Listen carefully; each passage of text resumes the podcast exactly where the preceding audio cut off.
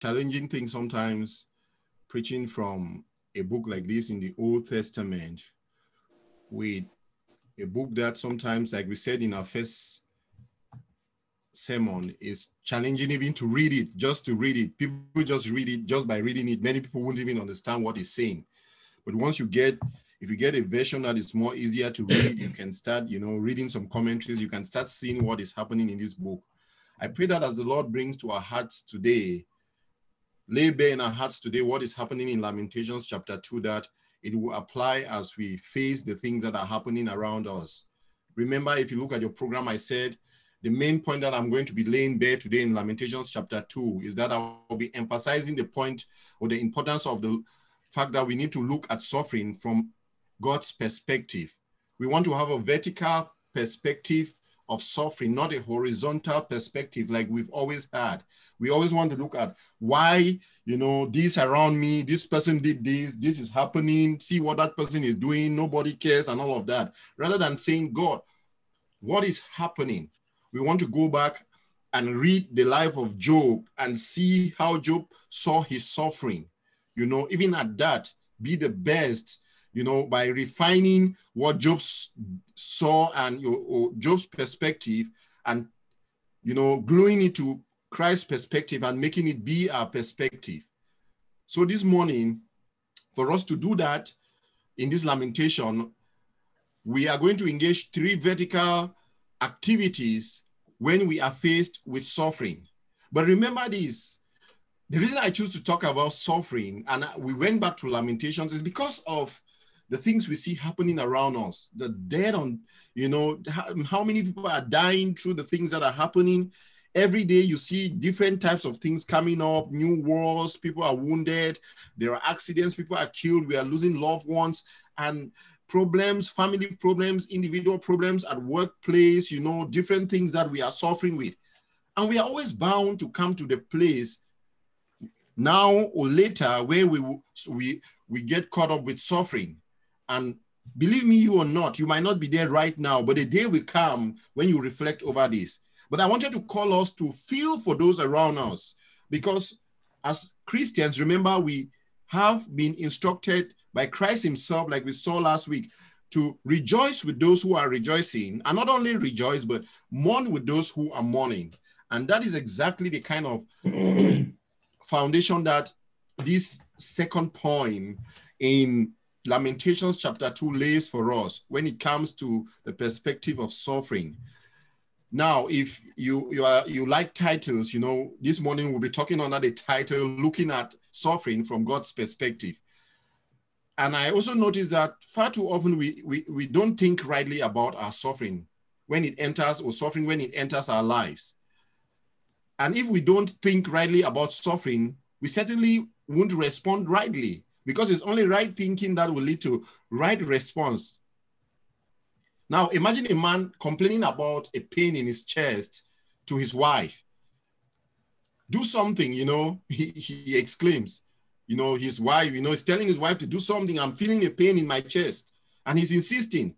So she headed for the phone, you know, but he quickly grabbed her arm and asked, what are you doing? You know, I'm asking you, I have a pain in my chest. I'm asking you to help, and you're running to get the phone. And then the wife says, I'm calling a doctor. I'm afraid there's something seriously going on, and we need to find out what it is. The man is still, his hand is still grabbing he's still holding on to the wife's hand. And he's telling the wife, I'm not sure you are serious about this. I'm still feeling the pain. He's insisting. I don't, you know, want you to know what's causing the pain. I just want you to leave. Give me some of those heavy-duty painkillers from, you know, the cabinet or from a medical box or something. So give me some sleeping pills. I'll feel better. This, you know. I know that I'll feel better. You don't need to call the doctor, no. The book of Proverbs, as I read through the book of Proverbs, it has a good word for that man. The man I just described to you in my little drama. It's called, the book of Proverbs actually calls him a fool, because to have the symptoms of severe chest pains, but not pursue the potential life-threatening cause, wanting temporal self-relief from painkillers is foolishness. The God-given purpose of pain is to alert us to something that needs attention. Very often we don't think, we say, no, it's just temporary, I will deal with it, you know, I will deal with it. You know, we African men, we have that thing we want to, you know, we don't want to put our problem out there. It is me, I can deal with my problem, leave it, it's my family problem, I'll deal with it. In this case, the man's chest pain is likely alerting him that he needs to, you know, he needs to be given attention by some specialist of the heart or something of that sort. And the wife is taking the right decision to call, you know, an emergency doctor or something. I love, you know, the title of one medical doctor. I work with Fairview, you know, Fairview, we clean Fairview. So I see the things that are written in some of the doctor's offices. I remember one doctor, I particularly, his name is Dr. Paul Brown. He writes different things in different months in the door of his office. And there is something that he wrote that caught my attention. He wrote something at the door of his office: the gift nobody wants. And I'm like, why will he write that in the door of his office? The gift nobody wants. And that's our problem precisely. We don't see pain as a God-given gift designed to accomplish something for our benefit.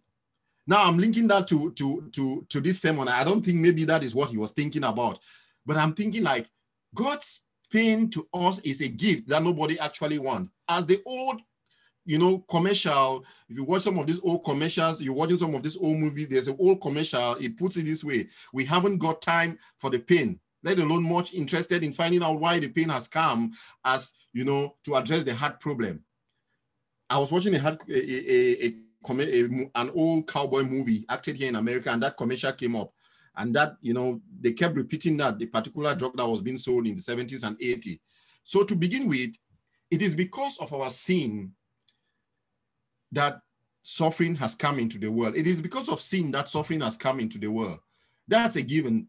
Furthermore, it's because we are sinners that we do not naturally respond rightly to suffering, and we need help if we are going to, you know, let our suffering please God. Thankfully, God has already given us such help in his word. And just like we saw last week in Lamentations chapter 1, we will see this week in Lamentations chapter 2, how Lamentations chapter 2 can be that help for us. When it's time to mourn, you know, we said that was the general theme that we'll be looking at Lamentations under. And in Lamentations chapter 2, there are several things that God has listed out that I want us to just look at some of it and see how that can speak to us.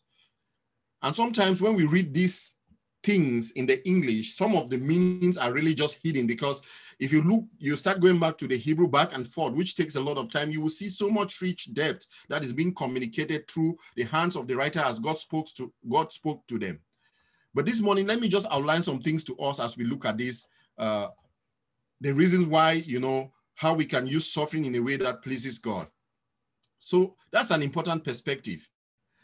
And to do so, this lamentation teaches us to engage three vertical activities when we suffer. The first one I want to present to us this morning is that we need to see the Lord in our suffering.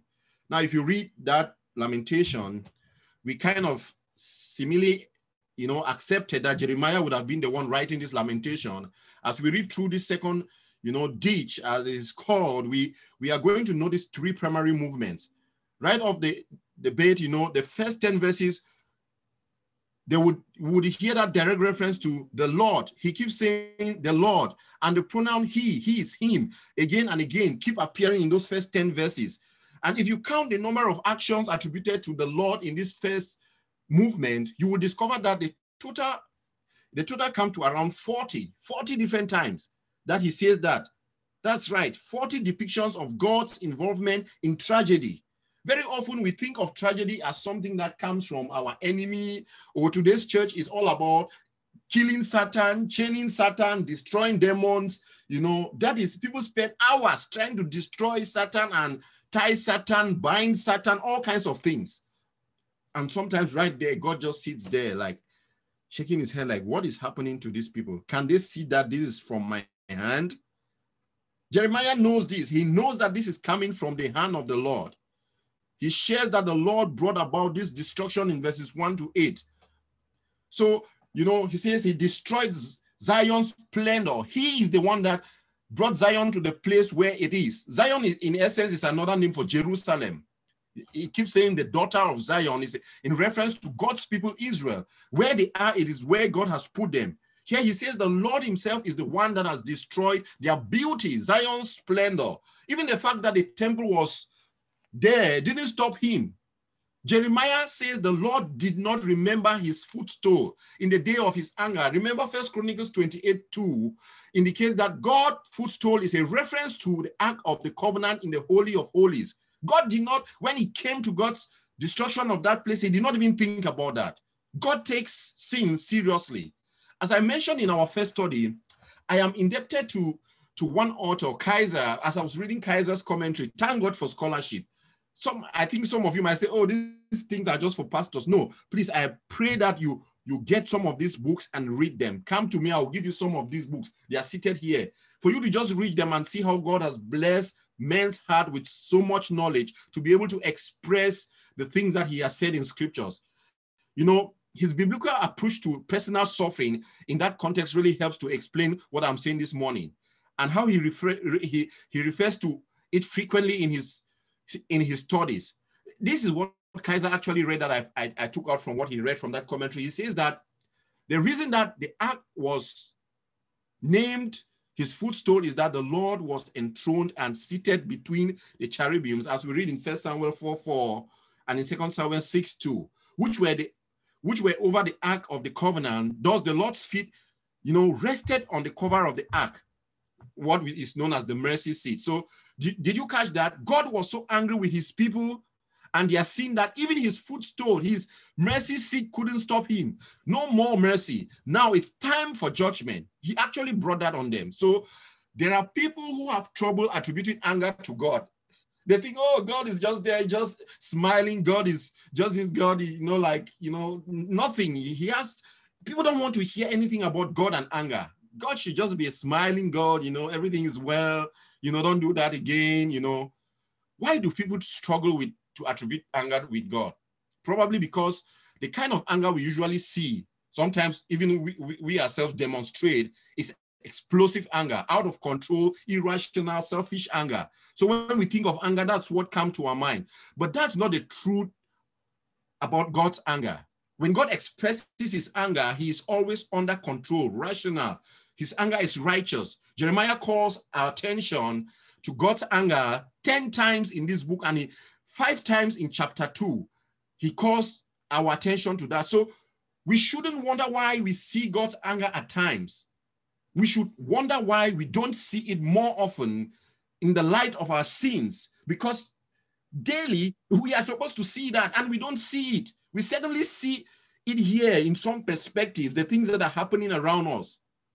He destroys Zion's splendor. The next thing we see is that he actually destroys Zion's kingdom in verse 2. And right there, it is very, very clear, because the way it is captured, it makes it very clear that it is God that is doing it. The kingdom is his kingdom. He is the one that is building it. He knows when it is turning into a sinful one, and he knows when it is righteous. So he has the right to do what he has to do. And then we see the fact that he actually destroys Zion's power. He destroys its beauty. He destroys its palaces, its temple. Now, when I talk about its temple, the temple to an Israelite is something I can't really explain. It's so deep. The temple to an Israelite till date, it's very, very important. They just didn't have their temple to go to any, you know, to go any longer. And they didn't have it because the Lord had taken that temple away from them. And he destroyed his own house, the place he had designated for his people to come worship him in his presence, but not just the temple. He stopped the holy feast too. No more feast of tabernacle or feast of unleavened bread or Sabbaths. He stopped them all. Did you catch that? God stopped the very activity he himself commanded because of the people's sin. Why would he do that? Because those things are supposed to be a means to something and not an end. The same like we go to church. Some people think this is an end in itself. No. The reason we even have a building somewhere we are raising this money, it is because we want to get a place to gather, but that is not an end. It is what is in our hearts and our relationship with our Father that is the end. So it's coming to church for that matter. If you are not giving yourself first to him, then he is not interested in your doing things for him, even good things. Beware, my brothers and sisters, of vain and empty religion. It easily creeps into our midst and can overtake us. Let us first give our hearts, and the Lord would be so happy to receive whatever we do. It rouses his anger when we don't first give our hearts. God even goes further to destroy his altar in verse 7. Now that's a staggering thought, that God destroys his altar. The Lord rejected his altar. Without an altar, there is no acceptable place for bringing sacrifices. There are actually churches today with no altar because the people do it for sight, they do it for self-glory, and they do it for other reasons, where the altar of God has been taken away. And without blood sacrifice, like for Israel, there is no atonement for sin. For the church, without the blood of Christ being the intermediary factor, that we believe and embrace this with all of our hearts, there is no need for any offerings, because they in themselves have no altar to be laid on, because the altar through which these sacrifices, like our offerings this morning, can be accepted is only through the person of Christ that we now believe in him. And the Lord rejected the very altar he commanded his people to build. What does that say to us about the Lord? For starters, it says that sinners need more than an altar. The Jews had been bringing lambs, to this place for centuries, right up to the day that those Babylonian soldiers smashed and burnt it down. They had been bringing all of that. Merely coming to the altar didn't mean a thing to the Lord, He didn't mean a thing to him without their hearts being right with him. So God hates vain rituals. He actually hates it. But there is the sinners, that's the sinner's problem. We don't have right hearts. We don't have right hearts. We need a new heart if we are going to offer God anything that is acceptable, including sacrifices. That's why Jeremiah announced that God was going to make a new covenant with his people in Jeremiah 31 to 34. One in which he himself would be his law, put his law in their hearts. If we are going to be right with God, we need a new heart. So what's more, what was the point of this altar, this temple, and the whole sacrificial system in the first, place? It all pointed to something else, to another altar. And this altar was Christ, Jesus, our Savior, another temple, Christ's body. And the final sacrifice, the Lamb of God, who would be slain for the sins of his people outside the same city 600 years later. If you are not a Christian, here's a word for you this morning, brothers and sisters. I'm so glad you are here. But please know this, you can't patch things up with God by coming to church or being part of our service. You need a new heart, and you need forgiveness, and you can have both if you will come, and only if you come to Christ. There is no other way to do this. But that's not all the Lord destroyed, says Jeremiah. He also destroyed Zion's wall. We see that in verse 8. Jeremiah makes it sound like he makes this actually sound like the Lord himself, rather than the Babylonians attacked Jerusalem and smashed the wall into rubble. How so? Because the Lord is sovereign. Brothers, God is sovereign. He knows it. In fact, Jeremiah will spell it out clearly in Lamentations chapter 3, verse 37 to 38. Who can speak and have it happen if the Lord has not decreed it? That's the question he will ask. We'll see that further. For from the Lord Most High, says Jeremiah, and he saw it firsthand. I can't explain this, but I believe it. The Lord decrees the good things and the calamities too. He decrees those things. Jeremiah shares the results of this destruction in verse 9 and 10. We are talking about suffering on a national scale like we've never known as a nation or as a people. Maybe the death in corona can go something close to that, maybe something close to that. And it didn't just happen. Jeremiah attributes three results to the Lord's judgment. Three results. The first one he attributes is that he took away their king. In verse 9a. Literally, you can read 2 Kings 24 for the details. Nebuchadnezzar took King Jehoiachin captive to Babylon and made Zedekiah, his puppet king, from chapter 15 to chapter 17. And later when King Zedekiah rebelled, he was blinded. He was put in shackles and he was hauled off into Babylon, where he died in 2 Kings 25 verse 7. The second thing we see is that he took away their law in verse 9b. And there's anything a nation needs when destruction hits it, it's leadership. And if you doubt that, take a look at earthquakes stroking Haiti, for instance. Dr. Janga is there, he can tell us better. You know, relief comes and it sits on the ship without leadership. I read this off some government classified documents from the UN and other that. It just comes and sits there. Earthquake has hit the nation several times and relief has come in. People have given things and those things just appear on the shore and they are there in the ship because there's no leadership. The people need decision makers to put the pieces back together. That's gone, says Jeremiah, in the case of Israel. No more king to lead the nation, but no more guidance from the Lord either. No more law and no more prophetic visions. That was a very serious problem for Israel. The third thing we see is that he took away their joy. In verse 10, the elders are sitting on the ground in silence, and you know, young women are bowed low too. The picture is one of absolute hopelessness. When you read Lamentations chapter 2, verse 10. And at this point, Jeremiah can take it no longer. So he breaks forth into the third person from the first person in verses 11 and 12, and shares how all of this affected his personality. So Jeremiah shared his own, in verse 11 and 12, how this affected him. What did Jeremiah do? The first thing he did in verse 11 is that he grieved. I mean, he grieved to the point where he couldn't see straight, and his heart was, you know, fell out of his chest to the ground. And did you catch what hit him the hardest? Above all the nightmarish, you know, atrocities that he witnessed, he grieved most for the children.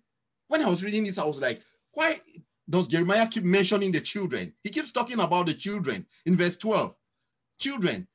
He even quotes them in verse 12. They say to their mothers, where is bread and wine? As they faint like wounded men in the streets, in the city, as their lives ebb away in their mother's arm. Simply saying they were so hungry, you know, like some of those videos we've seen, the mothers held their children and they did not have food to give them, and the children were dying right there in their arms because of hunger. And yet, there is hope even in that kind of depiction, in that reality. Do you see what Jeremiah is doing? It's what we need to do when we are suffering. We need to look at the top down, vertical, not horizontal, not around us. If you keep looking around you in times of your pain, your pain might just increase. You might just hear things that will move you to the point of madness. Jeremiah wants the people to look up vertically, you know. He wants them to look up. We need to see the Lord in our suffering. That's what Jeremiah is encouraging here. He's not on vacation because he never takes a vacation. He's not taking a nap because he never naps. He's not oblivious to what's causing our pain. He's right there in the midst of all of these pains. Whatever you're going through this morning, God is right there, no matter how complicated it might sound to you. I want you to understand this. You might have even heard this before 100 times and taught it and lived it, but in times of pain, believe me, these things kind of just evaporate from our minds. I'm telling you what I've been through. I teach this thing, but when that kind of pain does come, the temptation sometimes is easy for you to just go, I want to do everything horizontally. You know, you forget that there is a God who can actually deal with this. Did you lose your job? Is your family failing? Is your faith in Christ failing? Maybe you are sick and you're keeping it to yourself because there is no hope and you are dying inside of you. Maybe your relationship is just breaking apart. You can't hold it any longer. There is just something wrong somewhere that we can't explain all of it this morning. When the doctor starts using plan C, you know, words, and when it snows, those problems on you, like an earthquake hits a nation. God is there. He works. and we need to fix our gaze on him. That should lead to a second vertical activity. The second vertical activity I want us to have this morning is we need to help others see the Lord in their suffering. That is what Jeremiah does in verse 13 to 19. From a structural, point of view, another pronoun shift occurs from verses 13 to 19, where he goes from he to I to you. So he starts off verses 1 to 9, he says he. Verses 11 and 12, he goes to I. And in verses 13 to 19, he goes to you. That's because in this movement, Jeremiah is trying to help his people to do what he just did. That is, to look at their suffering top down, from God's perspective down. He did so by putting into words for them five subjects in this, from verses 13 to 19. The first subject he brings forth to them is that he verbalizes what his people are feeling. What can I say to you? With what can I compare you? He says these things. Sometimes when you are hurting, it's hard to put your feelings into language. Let me help you, says Jeremiah. Your word is as deep as the sea. Okay, that's how we feel. Yes, but why? But why? So he takes us to the second level. So he verbalizes what went wrong in verse 14. Why the tragic destruction of Jerusalem? Why did it occur anyway? You can't answer that question in a couple of ways. Ultimately, the Lord has an answer for it. On Mount Sinai, 8 centuries earlier, when he said, if you do not obey my law, I will destroy your land. Go back and check Leviticus chapter 26 for more details. So the people disobeyed God's word, and he kept his word, because God is in the business of keeping his word. Do not read these things and think God takes it for granted. God keeps his word. That's why the instructions came. But there's another reason. It's not just the people, but the preachers who were to be blamed. How so? How should we blame the preachers? Or how were they to be blamed? Jeremiah had preachers who had told them that, who had told them what they wanted to hear, like most preachers in today's church, saying what people want to hear than rather being the servant. Sometimes it's difficult, but if God has given you a message, say it the way it is. It is God who has called you, not man. Like Hannah, for example, according to Jeremiah 28, in the 4th year of King Zedekiah's reign, he announced, this is what the Lord Almighty, the God of Israel says, I will break the yoke of the king of Babylon. I love what Jeremiah did to this text. He told Hananiah with sarcasm dripping from his lips, amen, may the Lord do so. And then he told him in Jeremiah chapter 28, verse 15 and 16, listen, Hananiah, the Lord has not sent you, yet you are persuading the nation to trust in lies. Therefore, this is what the Lord would say, I am about to remove from the face of the earth. This very year, you are going to die because you have preached rebellion against the Lord. My prayer is that God will not kill men out there who are misrepresenting him, but that he will turn their hearts to him. Because believe me, if God has to kill every leap this Sunday morning that misrepresented him from the pulpit, maybe next Sunday there will be a national, international mourning day for pastors. Because many of the leaps that are preaching Christ today do not even take time to read the word, not to talk about, represent him from his word. They just say their things. People now go to church. Church is becoming like a kind of business where some men sleep and dream at night and come and say what they dreamt about. God's word has been kept aside, and they use it for reference to say their things. May God help us as preachers of the word, and may God help the itching billions of ears in our generation.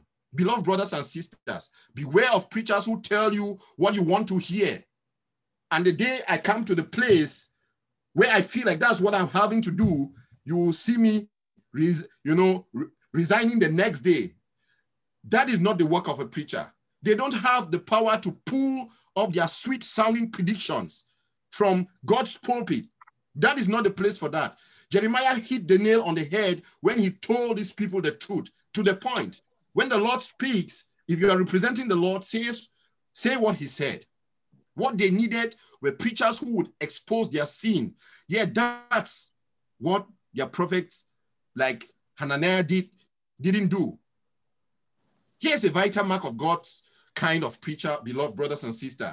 Maybe you've been struggling with who is actually a preacher, you know, one that represents the Lord. He exposes sin. He exposes sin, and not just the other guy's sin, but your sin and his sin. Beware of preachers who never talk about your sin and their sin. Run away from them. That's not easy to do. For the fear of man and the love of man's approval are powerful, you know, deterrents that keep preachers from exposing sin. May God help me, and may God help every preacher of the word this morning. But answer this. What kind of preacher do you want? I'm asking you, members of Living Water Baptist Church, do you want a preacher who exposes your sin, or do you want one that makes you feel good every Sunday morning? I need to tell you this, because this might be my last day of saying it. A lot of people hated Jeremiah, but in the end, they wished they had listened to him. This is no teenage, I told you so, no, coming from Jeremiah. He's trying to help his people look at their suffering top down, and that's what I'm trying to do to you this morning. That's why he verbalizes for the sake what they are feeling and then what went wrong. And thirdly, Jeremiah verbalizes what their enemies were saying in verse 15 and 16. All your enemies open their mouth wide against you. They scoffed you. There are always mockers ready to have their way when the people of God fall. Say, we told you. See that, pastor? There are always people like that. You know how I know it? Go on Facebook. There are people out there, their work is to mock servants of God. They mock and mock because that is all they know. And mock they did in the 6th century. Did you hear what happened to those, you know, uppity folks who have claimed to be God-chosen people, right? Bunch of hypocrites. I like the way people talk about, you know, servants of God on Facebook. The word hypocrite often comes up. Got what they deserve, you know, good for them. Pretenders, tough to say, you know, but needed, and Jeremiah knew it. His people had to face the fact that their sinful actions had tarnished God's beautiful reputation. They were the only ones that who were affected by this tragedy. So was he. He was now the brunt of the pagans' joke. He had become a laughing stone, you know. They were laughing at Israel, and Jeremiah was part of it. But even in this, Jeremiah affirms God's sovereignty. Notice verse 17, where he says, the Lord has done what he planned. He has fulfilled his word, which he decreed long ago. He has overthrown you without pity. He has let your enemy gloat over you. He has exalted the horn of your foes. In other words, what Jeremiah is saying is, Jeremiah has verbalized what the Lord has just done. He has verbalized what his people needed in verses 18 and 19. Three things that they needed. You need to repent. You need to repent. The second thing they needed is that they needed to pour out their hearts to the Lord. Pour out your heart like water in the presence of the Lord. Then you need to pray for your children. Something we did this morning amongst us. Our sinful decisions never affect only us. Sadly, they affect our children and our children's children. Every decision you make when it comes to sin, do not think that it will affect only you. No, you're actually building a foundation. If you do not turn to the Lord for that foundation to be destroyed, then know that you have destroyed another generation. My heart aches when I hear someone say, I have had it with my marriage. I have had it with my children. I've had it, and all this complaint, it aches. It happens amongst us. Not because we've been condemned, but because we are living in a world that is full of sin, and we have to deal with these realities. And don't throw a guilt trip on me about my kids. They will just be fine, you know. Some people have said that to me. Sadly, people I thought actually knew the Lord when I brought up issues about their own children. And they're like, you have children, go deal with your own children, pastor. My word to you this morning is better listen to Jeremiah. What should you do when you find yourself in a tragic circumstance with your world crushing around you? That's a fitting question on this particular day that we call Sunday, for it's a day of worship. What should I do? Jeremiah gives you the answer. It's not complicated. Repent, pour out your heart before the Lord, then pray for your children. The way, by the way, let me say that, why pray for kids? Why do we have to pray for our children? It's because though you are powerless to help them, he's not. And I believe God answers our prayers, just like he answered the prayer of Jeremiah. Remember 14, you remember the 4 teenager boys by the names Shadrach, Meshach, Abednego, and Daniel, right? They ended up in Babylon, apparently alone, where their parents were killed, but God protected them and even promoted them to positions of influence in that secular empire. This isn't a sentimental prayer, no. I think that in reality, it's a messianic prayer. Jeremiah knew that the future of God's messianic plan depended on children. And if all Jewish children died, then the nation would die. And if the nation died, so did God's promise to David to bring the Messiah into the world, Jesus would go with it. Sheeter lived, remember him, he's Joachim's son, and you will find him in Matthew chapter 1, verse 12. That's the connection, where he's listed as the next link in the chain that gets us to King Jesus. And three vertical activities when suffering hits. One, we need to see the Lord in our suffering. Two, we need to help others see the Lord in their suffering. And I end with this morning. We need to talk to the Lord about what we are seeing. Verse 20 to 22. You see, Jeremiah does just that. Jeremiah asks for the Lord's attention. Look, O Lord, and then he goes on to talk about it. I pray that as a church, we will learn to pray for the suffering. We will not just sit in our comfort. That's not a given for sure. When people suffer, many people turn a deaf ear to the Lord. Not Jeremiah. He turns to the Lord. And by penning his lamentation, he's helping his people to do same, to see what he's saying. Let me end this morning by saying that it shows us that God is not passive when sin is present. Do not think that just because you have tarried in sin and God hasn't done something, it's as if God is passive. God is not passive. Sometimes we get complacent, even as children of God. I know I do. Maybe if I don't know about you. But we get used to sin in our lives with nothing happening, and then we just continue in it. It's just a matter of time, says Jeremiah. We cannot afford to be passive about dealing with our sins. But how can we? That's the second lesson of Lamentations chapter 2. Like all scripture, it points us to Christ, namely to his cross.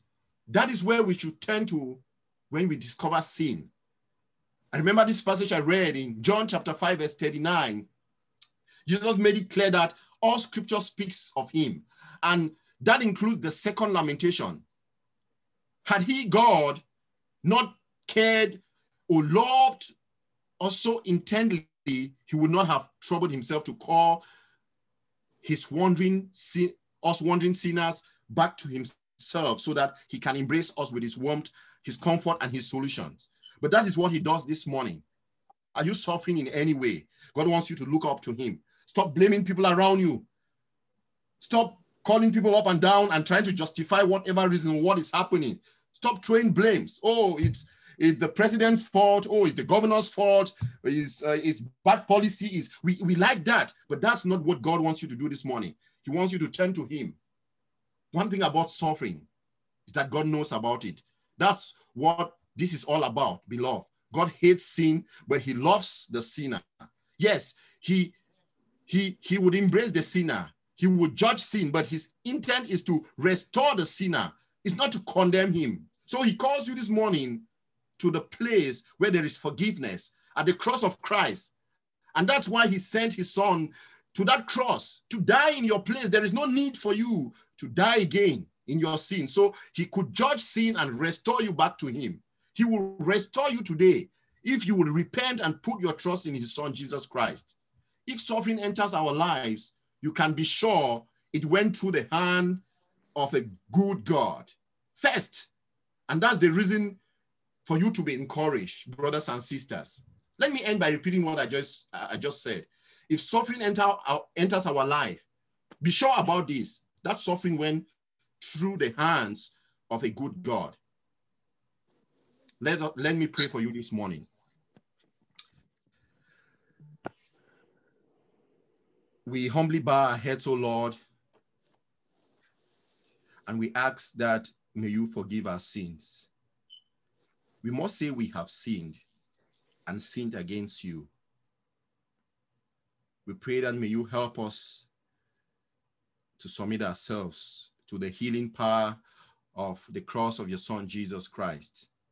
I ask on behalf of every member of Living Water Baptist Church, I come before you like a son, a shepherd, whose sheep you've given to cater for. Not my sheep, your sheep, Lord, that you would have mercy on us and you would draw our hearts to you. For your Son's sake, Jesus Christ, our Redeemer and Savior. Amen. Amen.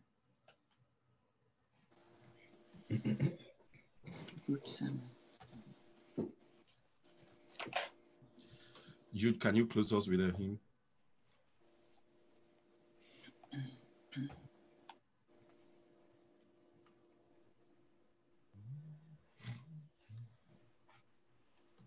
Jude there.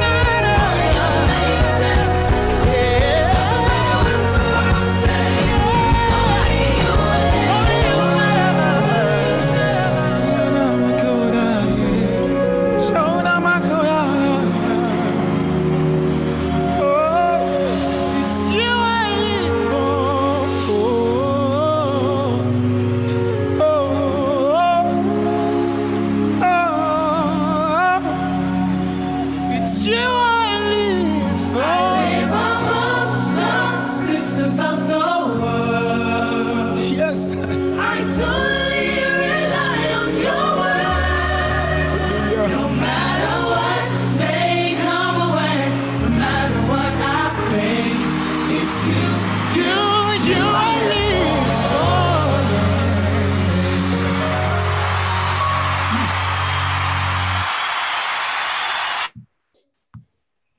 Keep us, Lord, as we go. Give us the strength to live